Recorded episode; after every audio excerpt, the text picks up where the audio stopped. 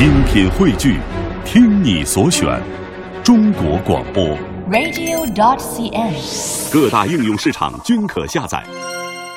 今晚我们的节目带来的这本书是《小众行为学》啊，来自于呃牛津大学的学者詹姆斯哈金啊。今天来到直播室的是来自于加拿大西蒙弗雷泽大学特聘教授王家卫。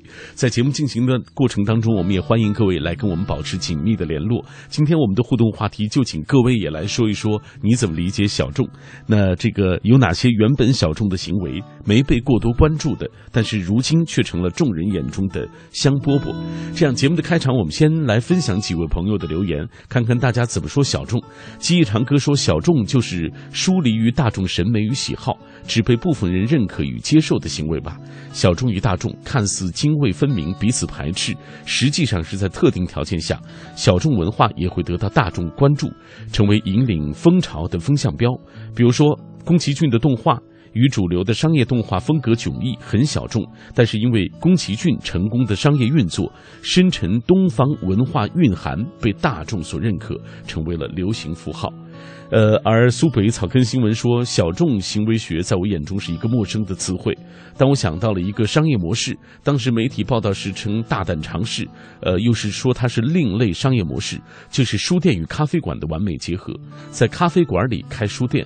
在苏州有两三家，当时去的人很少，一边品尝咖啡，一边阅读图书，书也可以买走。进书店的都是商业精英人士，我认为这就是小众行为吧。但是现在在青年人当中也很吃香。那我们马上要请出张家卫教授来为我们介绍他的这本书《小众行为学》。近六十年以来，人们的消费行为几乎都被主流市场上的商业巨头所主导。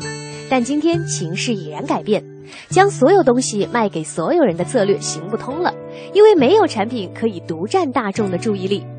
牛津学者詹姆斯哈金站在全球趋势观察最前沿，以他一贯擅长的专栏散文评述风格，透过一个又一个当代商业、文化、媒体和生活等领域的个案研究指出，当中间市场陷落、社群经济来临，小众的崛起将成就新的商业梦想。今晚和您分享《小众行为学》这本书，将教会你如何从小众出发，打造出一门好生意。就像星巴克、小米、豆瓣网或者北大一八九八众筹咖啡馆那样，聚拢一群热情的粉丝，创造意想不到的商业成果。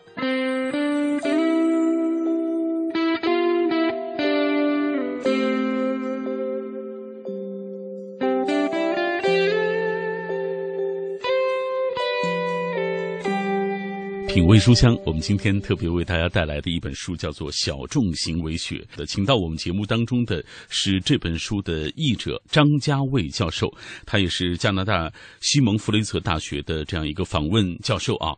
马上我们要请出张教授，张教授您好，你好，哎小马哥，呃，今天我们为大家介绍的是詹姆斯哈金的作品，也是您呃亲自翻译的，叫做《小众行为学》。呃，张教授有一个问题啊，过去我们老说。文艺作品的小众，或者是商业行为的这个小众，总觉得它是一个，首先是不赚钱的，只属于一部分人的。好像“小众”这个词是一个，甚至有一点贬义的一个词。但是现在我们越来越看到，小众它产生的这种能量变得越来越大了啊！你怎么看小众？就是过去和现在的对比。我的理解是这样：小众和大众呢，其实大家首先是个相对而言。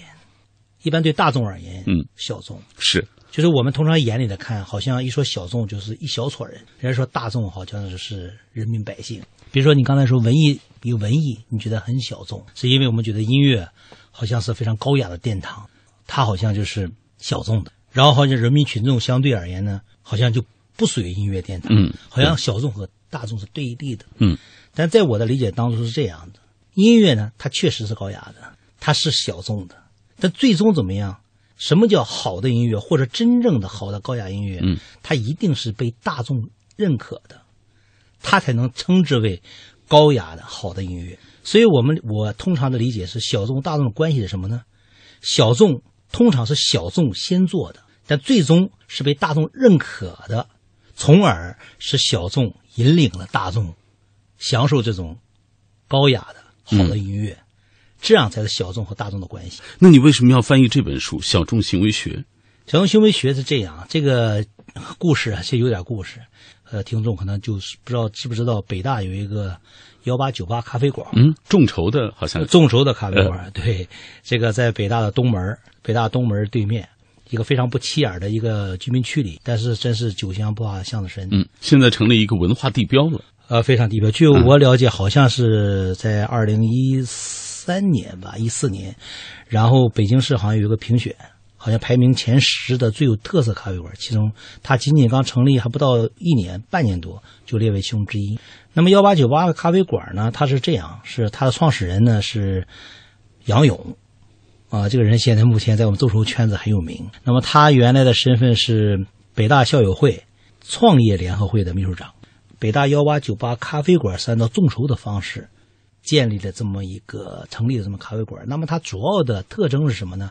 就是一百个股东，嗯，一百个股东同股同权，那么来自于呢北大的校友，北大不同年级、不同行业这么个校友组成。那么它的目的是什么呢？想把校友们组织起来，通过一种用股权的方式、同股同权的方式组织起来，使大家呢能够有一个充分交流的地方。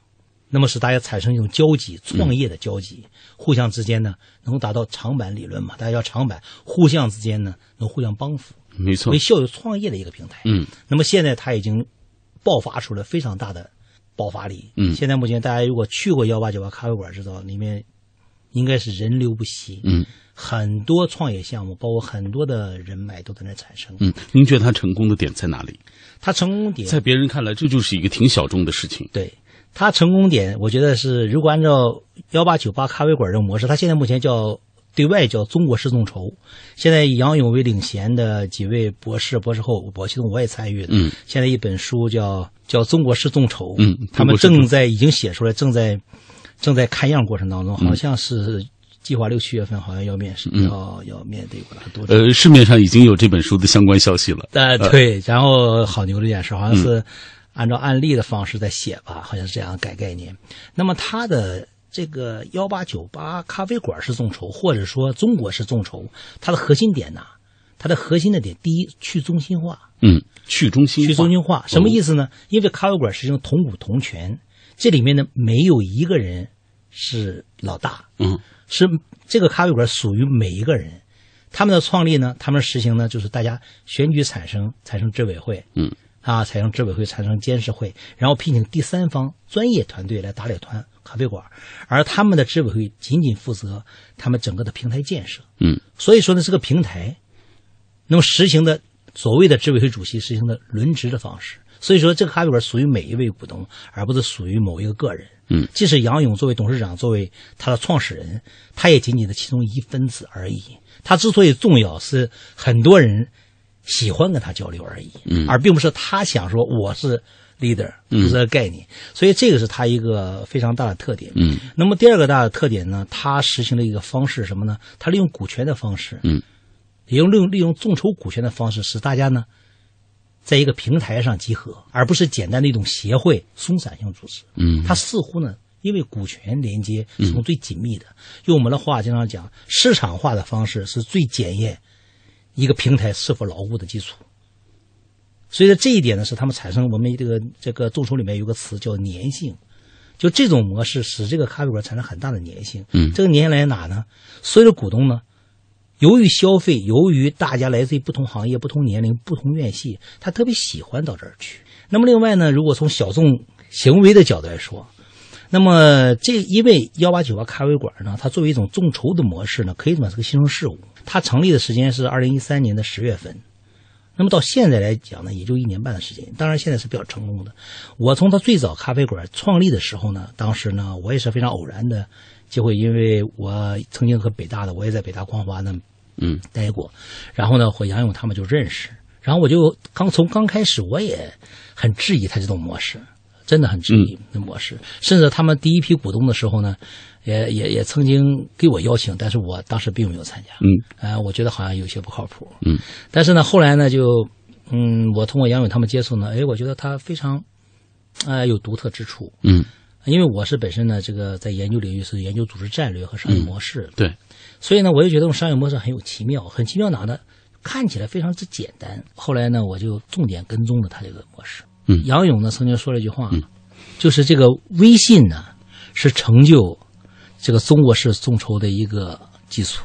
他这样的，然后呢，就是他是这么一种方式，我觉得很有意思。嗯，然后后来呢，我就因为在国外嘛，在加拿大这个西门弗雷泽大学商学院，因为我在商学跟他们合作当中，我过程当中主要研究这个啊、中国和海外之间这种经济关系，这个关注的领域就是商业模式，所以我就把这个众筹这个事儿呢做了我一个研究方向。所以呢，我去了以后呢，我就很重点的跟踪的这个幺八九八咖啡馆和中国式众筹的它这个案例，就是这个咖啡馆的运作。那么当然之间我和他保持了非常多的关系联系。那么过程当中，我一直就觉得呢，就觉得什么这个咖啡馆呢，你说公司治理，它就是按照公司公司注注册的。是公司治理，你按照众筹的模式，众筹无非有几种模式，其中一个股权众筹，还有一种产品众筹，包括奖励众筹，似乎它是一个混搭。但是我觉得就是就是说，这种幺八九八咖啡馆的众筹模式，或者说他们现在称叫中国式众筹，好像似乎很难去说明它的特别之处。所以我就一直在呃海外的，包括海外的合作教授呢，我们也在谈，就是这种模式到底是什么模式？小众行为学被称为2015年商业阅读必备，《金融时报》《纽约时报》《卫报》《经济学人》《时代》等顶级财经媒体罕见的一致给予高度好评的商业新理论。它切中当下中国商业命题，为火热的互联网思维、互联网金融以及中国式众筹等社交商务新趋势带来了系统的理论支撑，极具启发性。牛津学者、路透新闻研究院及圣安东尼学院高级客座教授，站在全球商业观察最前沿，预言了未来十年最重要的商业新动向——小众崛起。这里有详尽、全面而生动的案例分析，解读了从企鹅图书到星巴克，再到奥巴马竞选团队获胜的利基秘密，以小众行为的视角阐述新经济模式可以带来的引爆点。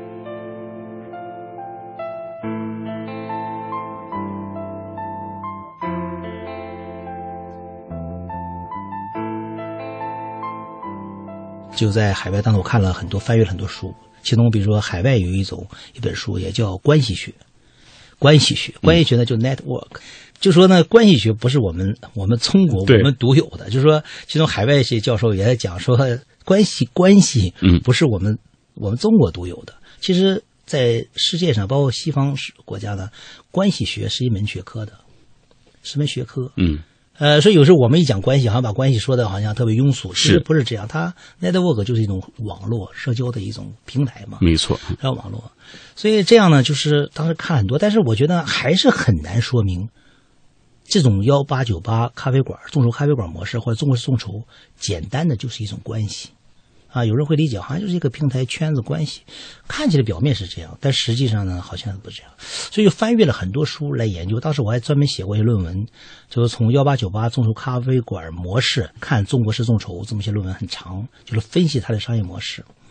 商业模式，但是呢，依然我觉得很难解释。所以在这过程当中呢，我就看到了这本书。主这本书呢是英国的一个牛津的一个作者，他这个人呢，他的出身呢不是一个纯学者，他的名称用用西方的话叫未来学者，呃，社会趋势呃学者，嗯，未来学家，就怎么讲这个话啊所以这个词儿我 当时看特有意思。嗯，那么现在中国好像咱没有这么说的。是如果中国说印个名片说我是社会趋势学者或者未来学家，大家一看这可能自己疯的啊，挺不靠谱的对，挺不靠谱的一个东西。他呢，但是国外的介绍他都是这样，因为这个哈金的詹姆斯呢，他在海外呢，他的其实他这个主要工作以前，他说白了就是一个很多大的商场、大的机构。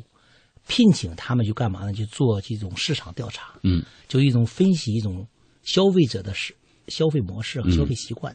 他是一直在前沿做这项工作，所以他对重点研究的消费者的消费习惯，重点研究产品对社会、对市、对社会、对消费者的适应程度。嗯他研究这个，所以他在这方面非常有经验。所以呢，那么你可以理解为他就是社会趋势，对吧？学者。然后呢，未来学家，嗯。所以他研究通过研究这个呢，然后呢，进而说明未来这个世界、这个社会需要什么样的产品，嗯。消费者喜欢什么。那么这本书的英文的原意叫 niche，嗯。啊，niche，niche 叫做 n i c h e，niche，niche 呢在中文英文里面意思其实严格意义它叫中间市场。小众行为学作者詹姆斯哈金，社会趋势观察家，曾任教于牛津大学，为路透新闻研究院访问学者及圣安东尼学院高级客座教授。他定期为《金融时报》《卫报》。经济学人、时代、新闻周刊等世界顶级媒体撰写专栏，也为 BBC、CNN 和 NPR 等主持访谈节目或做评论嘉宾。译者张家卫，北京大学工商管理硕士，中国海洋大学管理学硕士，大连海事大学哲学博士，现为大连海事大学交通运输管理学院教授、博士生导师。研究方向是组织战略管理、商业模式以及物流供应链。中国是众筹研究领域的先行者和实践者。二零一三年，他创建世界海运研究中心。二零一四年，作为访问学者受聘于加拿大西蒙弗雷泽大学比迪商学院奥斯汀捷克亚太经济研究中心，从事中加、中美经济领域课程的研究。嗯，今天晚上带来的这本书就是《小众行为学》。在节目进行的过程当中，也有很多朋友在跟我们保持紧密的联络，说他们眼中的小众啊。荷兰鸣笛说：“小众与大众，一个阳春白雪，一个下里巴人，一个贩夫走卒皆能吟唱，一个是敝帚自珍，孤芳自赏。但雅俗也并非是一成不变的，有的小众艺术在特定思潮之下也会被大众所认可。比如昆曲，曲高和寡，很小众。解放之后濒临灭绝，在政府与昆曲艺人的努力之下，推陈出新，创作出十五贯，风行全国，得到了公众认可。呃，此剧呃拯救了一个剧种啊，这也是小众作为呃变成大众的一个最重要的一个呃这个例子吧。嗯。嗯，小众行为学，这是我们今天为大家带来的一本书，和我们之前所介绍过的那些文艺文学类的书相比，这本的确是有一点难懂啊。呃，稍后回来我们会继续请出张家卫教授来为我们继续介绍他所翻译的这本小众行为学。马上进入广告时段。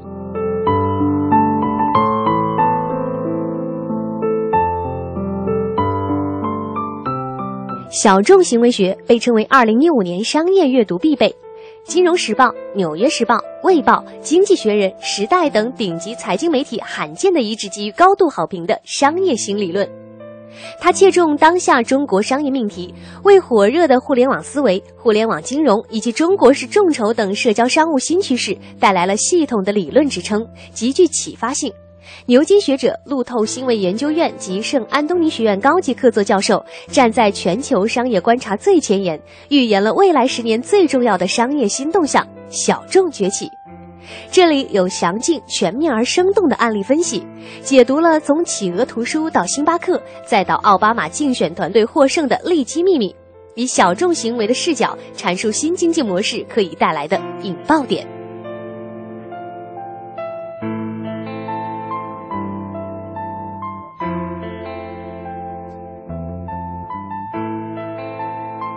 中间市场，但中间市场是什么概念呢？实际是什么概念呢？就是说，到底这个世界是应该抓住中间市场，嗯，还是应该抓住呢两头市场？那么，他这个本书的主题是什么呢？就中间市场的陷落。那什么意思呢？他认为所有的市场在细分当中，包括在产品的市场细分当中，我们传统的方法通常是抓中间市场，因为中间市场人最多，它是主流。对，主流，因为像我们棒槌一样，中间一定是。最多的两头一定是少数，所以我们通常是想，我们一定要抓住大多数，不管产品还是所有东西，因为它代表了，似乎是它代表了主流文化。所以在我们所有产品，包括我们的所所有文化当中，我们都致力于去抓住他们。那么在这本书当中呢，那么这个哈金詹姆斯呢，通过他的大量的实证案例，他去分析，包括很多故事去分析去分析呢，他发现呢，似乎这个问题在改变，特别的随着互联网，随着互联网。的崛起，特别到后来互后互联网后网络时代之后崛起，人的很多的消费习惯，很多的东西在发生变化。嗯，比如说传统的行业，我们都习惯最早的时候百货店。嗯，就什么到了我们到这家商店去，我能买到所有我们需要的东西。没错啊，对吧？就是这个我商店适应老人、孩子、男的、女的，所有都适应。但现在发现，大家想一想看，我们现在还有谁去百货店，或者说还有哪家百货店的存在？为什么呢？就是。有一个结论的话，想让每个人都满意、都喜欢的店或者产品已经不存在了。哎，还真是这样。就是说我们过去认为的那些市场潜力巨大的，或者是呃所谓主流的一些东西，慢慢好像现在都已经不太受所谓市场喜爱了。对，啊，所以说这样，通常说所谓的大众和小众的区别，大众通常来讲是似乎说它是依托于主流文化，小众通常是讲它依托的是非主流文化或者边缘文化，是不是？通常是这样理解。嗯嗯那么他在这本书当中就讲了这种主流文化和非主流文化的它的变换性，那么同时也讲了它的其实混搭性。嗯，那么这里面可以举，比如在看这本书的时候，其实我为什么会把这本书把它所谓的翻译出来带给咱们中国的读读者嗯这里面当时我就在考虑从幺八九八咖啡馆的模式，我就想到现在互联网经济的变化，比如说咱们这家大家最讨讨论最多的阿里巴巴的成功模式。嗯，对吧？讨论马云，现在目前我们没有人好像似乎不知道马云，不知道我们阿里巴巴的商业模式，对对对似乎简直是非主流。所以马云经常讲，马云当年创造阿里巴巴的时候，大家都知道十八罗汉的故事，嗯，对吧？马云好像是呃，当时投了个票来赞同他的 idea，好像十八个人，好像是十七个人投了反对票，有一个人还不好意思嗯投了个弃权票，要不要赞同票？就是说，所有的都认为马云所说的这套模式，绝对不单是非主流文化，绝对是不靠谱的一种文化。嗯，那么今天大家看到什么？当然，马云似乎代表的什么是绝对的主流文化。没错，对反而成了一个绝对主流的一个代表。所以说呢，从小众到大众的转化，当年他绝对是小众，嗯，因为它是一个绝对的非主流文化，甚至是边缘文化、不靠谱文化，而今天绝对代表了怎么样？嗯，大众文化，嗯，也是绝对的主流文化，您的意思是说，小众和大众之间其实有时候也会变化。当然是变化。所以我想说，这种关系，这种关系，这个是一个非常大家可以非常容易了解的、了解的、了解的这么一个小众和大众的关系。那么说什么意思呢？就说小众和大众之间的关系是什么？这里面要走走来找。小众大众关系什么呢？就说所有的问题都是从什么呀？小众开始，最终被大众认可。是，反过头来，由于大众认可，才显得小众极具价值。最后怎么样？由于小众引领了大众，成为一种主流文化。换句话再说，所有的大众，其实所有的大众都是来源于小众的引领。而如果是说我们在产品上，如果你始终定位在大众产品上，你几乎非常难以成功。近六十年以来，人们的消费行为几乎都被主流市场上的商业巨头所主导。但今天情势已然改变，将所有东西卖给所有人的策略行不通了，因为没有产品可以独占大众的注意力。牛津学者詹姆斯·哈金站在全球趋势观察最前沿，以他一贯擅长的专栏散文评述风格，透过一个又一个当代商业、文化、媒体和生活等领域的个案研究指出，当中间市场陷落、社群经济来临，小众的崛起将成就新的商业梦想。今晚和您分享《小众行为学》这本书，将教会你如何从小众出发，打造出一门好生意。就像星巴克、小米、豆瓣网或者北大一八九八众筹咖啡馆那样，聚拢一群热情的粉丝，创造意想不到的商业成果。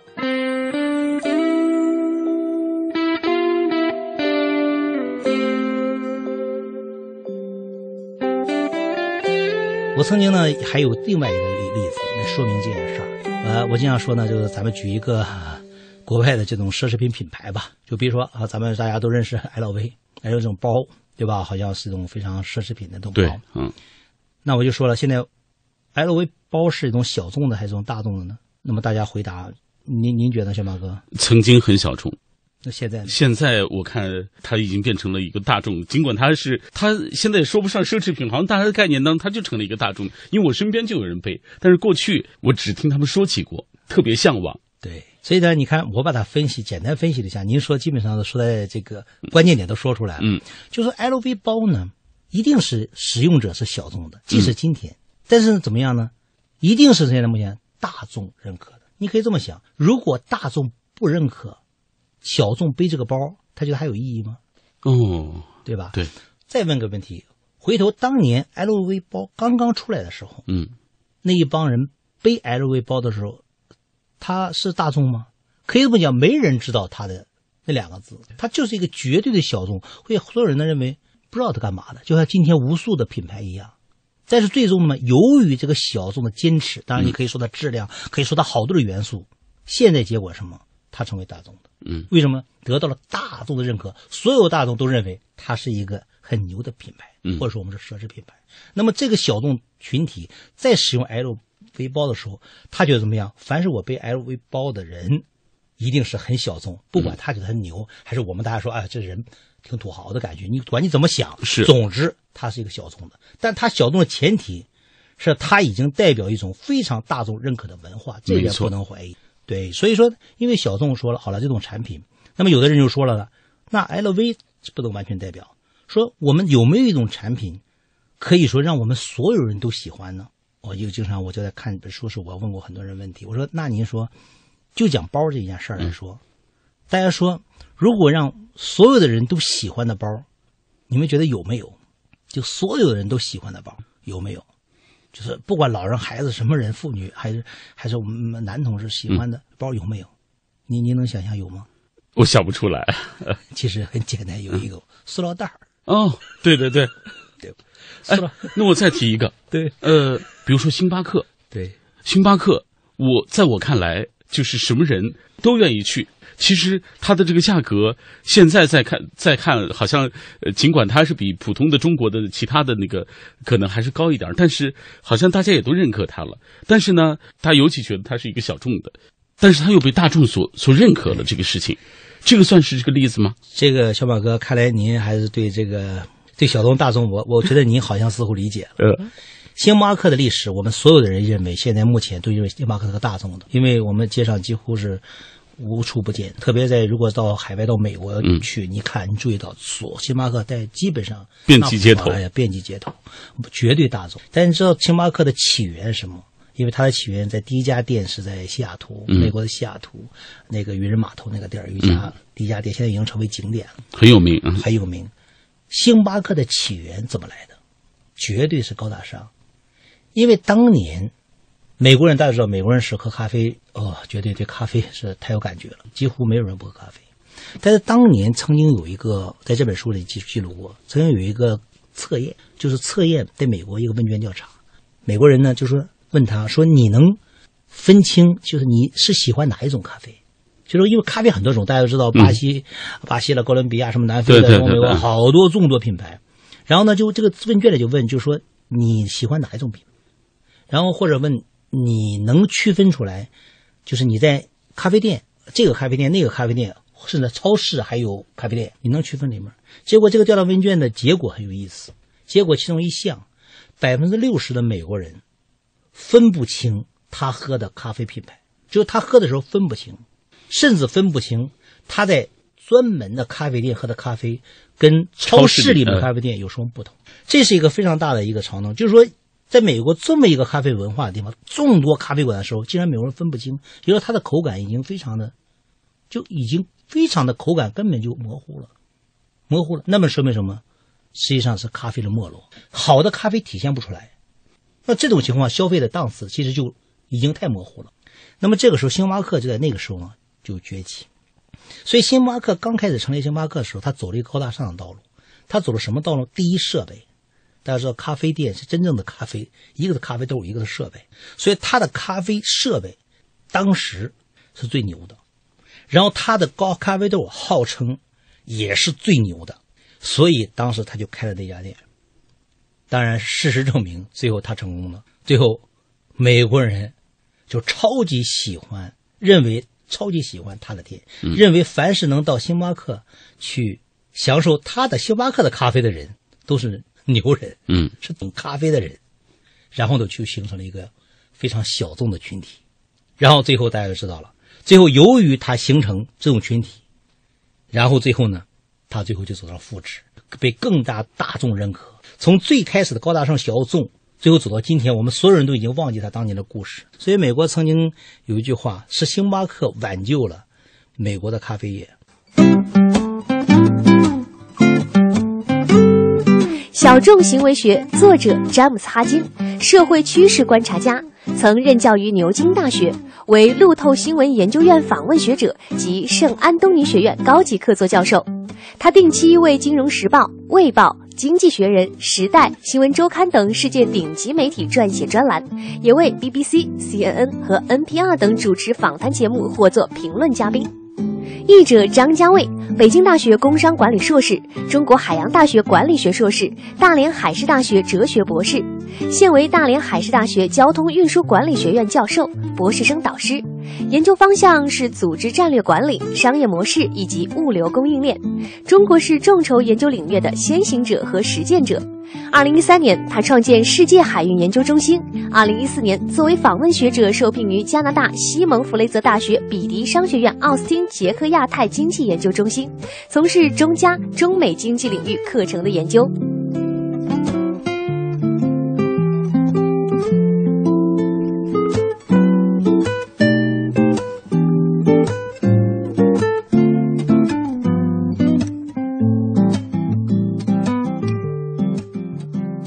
那我再提一个，就这两年在中国，呃，小米手机，嗯嗯，大行其道，但是刚开始的时候谁也没看好，这算是从小众，就是走向大众的一个这样一种行为吗？我觉得也是。其实我觉得所有的产品，包括商业模式，我觉得都是小众到大众的关系。可以怎么？任何创新都一定是小众的，任何产品的推出都一定是小众的。比如小米手机，小米手机当然我们所有都知道，小米手机是做小米手机，尽管有好多人没使小米手机啊，我就不知道。但是小米手机是这样的，它一定是做了一个非常特定的小米手机的用户群体。嗯，那么当然结果它成功了。对，当然它成成功，我我觉得不仅仅是小米手机得到它那个小众群体的认可，最终导致大众的使用小米手机，而在于它还有其他的商业模式。就是说，小米手机最后成功，最后引起了它整个产业链，包括它相关的平台的延伸。我觉得，当然这个小米的故事呢，是小众到大众的故事，但它更重要，它有它商业模式的一种创新好里面里面。今天我们为大家介绍的这本书《小众行为学》，就是张家卫老师，因为您本身就是一个管理学家，就是一个组织战略专家啊，呃，所以在市场上众多的在国外优秀的出版物当中，特别选择这本书，你说要把它介绍给中国的读者，让大家更多的去了解属于这种小众行为学。那你想达到的目的是什么？我最主要的目的，当时是想为为这个北大的杨勇创立的这个北大幺八九八咖啡馆，嗯，找一个理论支撑。这是其实是我的初衷，最初衷。因为我最后通过对幺八九八咖啡馆的研究，最后我认为最重要的其实是一种小众心理。幺八九八咖啡馆是一种非常小众，因为它的股东也就一百人到两百人，这非常小众的。他的小众的心理是什么呢？就这么心理，每个人都是希望自己怎么样？嗯，是得到大众认可的。没错，他需要一个团体，但每个人的心理里面什么都希望与众不同，就是我是不同的。嗯，这是一种非常强的心理。所以这种咖啡馆的文化，所以幺八九八咖啡馆这种模式，它体现了满足了这些成为股东的人那种心理。什么？就是他渴望一个团体。渴望一个靠谱的、会有粘性很高的团体，嗯，但他希望里面每个人都是与众不同的。这种咖啡馆最重要的股东遴选，他的股东都是精选出来的，嗯，所以每个人他的行业年龄都是不同的。所以我觉得这个小众行为学非常好的全失了幺八九八咖啡馆或者中国式众筹的咖啡馆这种理论支撑。就是这种咖啡馆之所以能成功，它是抓住了小众心理。小众行为这种观念，当然，我对幺八九八咖啡馆呢，我也充满期待。这种什么什么期待呢？我希望怎么样呢？就是这种咖啡馆模式，目前在社会上，包括在很多大众当中，目前对他来看还是一个新生事物，还是新生事物。我另外从产品到咖到商业模式，我觉得哪呢？这种咖啡馆的模式，这种众筹模式是一种小众的，但是小众的一定是创新的。嗯，最终。如果对被不断的案例支撑之后，可能这种中国式众筹的模式，可能能成为怎么样引领大众，一种非常好的众筹模式。那么目前来说呢，呃，据我我们这个了解呢，就杨勇为代表的吧，已经在把这种中国式众筹这种模式，已经在不同的很多的行业里面在推广，嗯，在实施，比如说啊、呃我在西北非常大学，那我也作为架构师呢，然后推动了在海外，在呃温哥华那边呢，然后呢也复制了这么一家咖啡馆，成为呢当地啊、华人或者大学生嗯。创业的一个平台基地，嗯，非常有效。就是温哥华幺零二九，幺零二九咖啡馆，嗯对，幺零二九咖啡馆。所以我这种模式呢，这是我的。其实这本书，我觉得是最主要的动机是这个东西出源。嗯那么从现在开始，我觉得对中国的这个咱们读者的好处是什么呢？就是推这个引进这个东西好处是什么呢？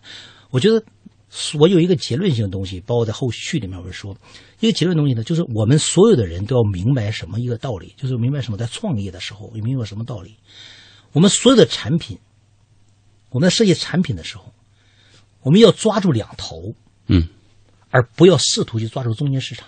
哦，你抓住两两头，因为两头的人才是坚定的，中间市场一定是摇摆的。嗯。所以你的产品，你要么就对高端人群，要么就对我们百姓人群，不要去试图去抓住中间人群，这样你的产品能通过一个非常小众市场达到特别的认可，最终引领了中间市场。当然你，当然有可能你不成功了，但也可能不成功，这是一个。再是一个方式哪呢？这种小众在商业模式上，我曾经得出一个非常的结论：我任何商业模式、创新的商业模式，一定会对很多人开始不认可的。很多人认可的商业模式，只有上经济学书上去找。所有的商业模式不被人大多数人认可，恰恰说明它创新之处，也恰恰认为小众使用有可能成为最终成功的，就如同当年阿里巴巴能够成功一样。所以我觉得，在一个创新创业的这种年代，我们所有人不要怕被孤立、被质疑，而敢于大胆的创新商业模式，大胆的把自己列在标上一个小众的标签，才可能真正达到万众创业的目的。好，品味书香，我们今天为大家带来了一本，应该说对于我们品味书香这档啊，以播出呃人文的这方面的著作为主的，我们之前没有过的。但是我觉得这本书它未来会成为研究商业模式，包括研究大众心理的一个非常重要的一本书。它叫做小众行为学。实际上你会发现，为什么现在主流不再受市场的喜爱，它一定是有原因的。在这本书当中，大家一定能够找到答案。尽管我们今天没有按照我们过去的方式，一点点按照体力啊，按照一个章节一章节给大家来梳理，但是张教授在跟我们分享的过程当中，已经把这本书当中的一些经典的案例已经告诉了各位，包括像星巴克，哎呃，还有这本书当中一些精髓的内容，已经通过他的理解告诉了我们。所以郑重的推荐给各位啊，大家买一本书，你会看到这里面应该说薄薄的一本书里，它别有洞天。一定让你脑洞大开，谢谢张教授做客我们的节目。谢谢小宝哥。最后说一句，希望大家呢记住一句话，就是模式对了，小众一定会成为大众。模式对了，小众一定一定会成为大众。好，今天节目就是这样，谢谢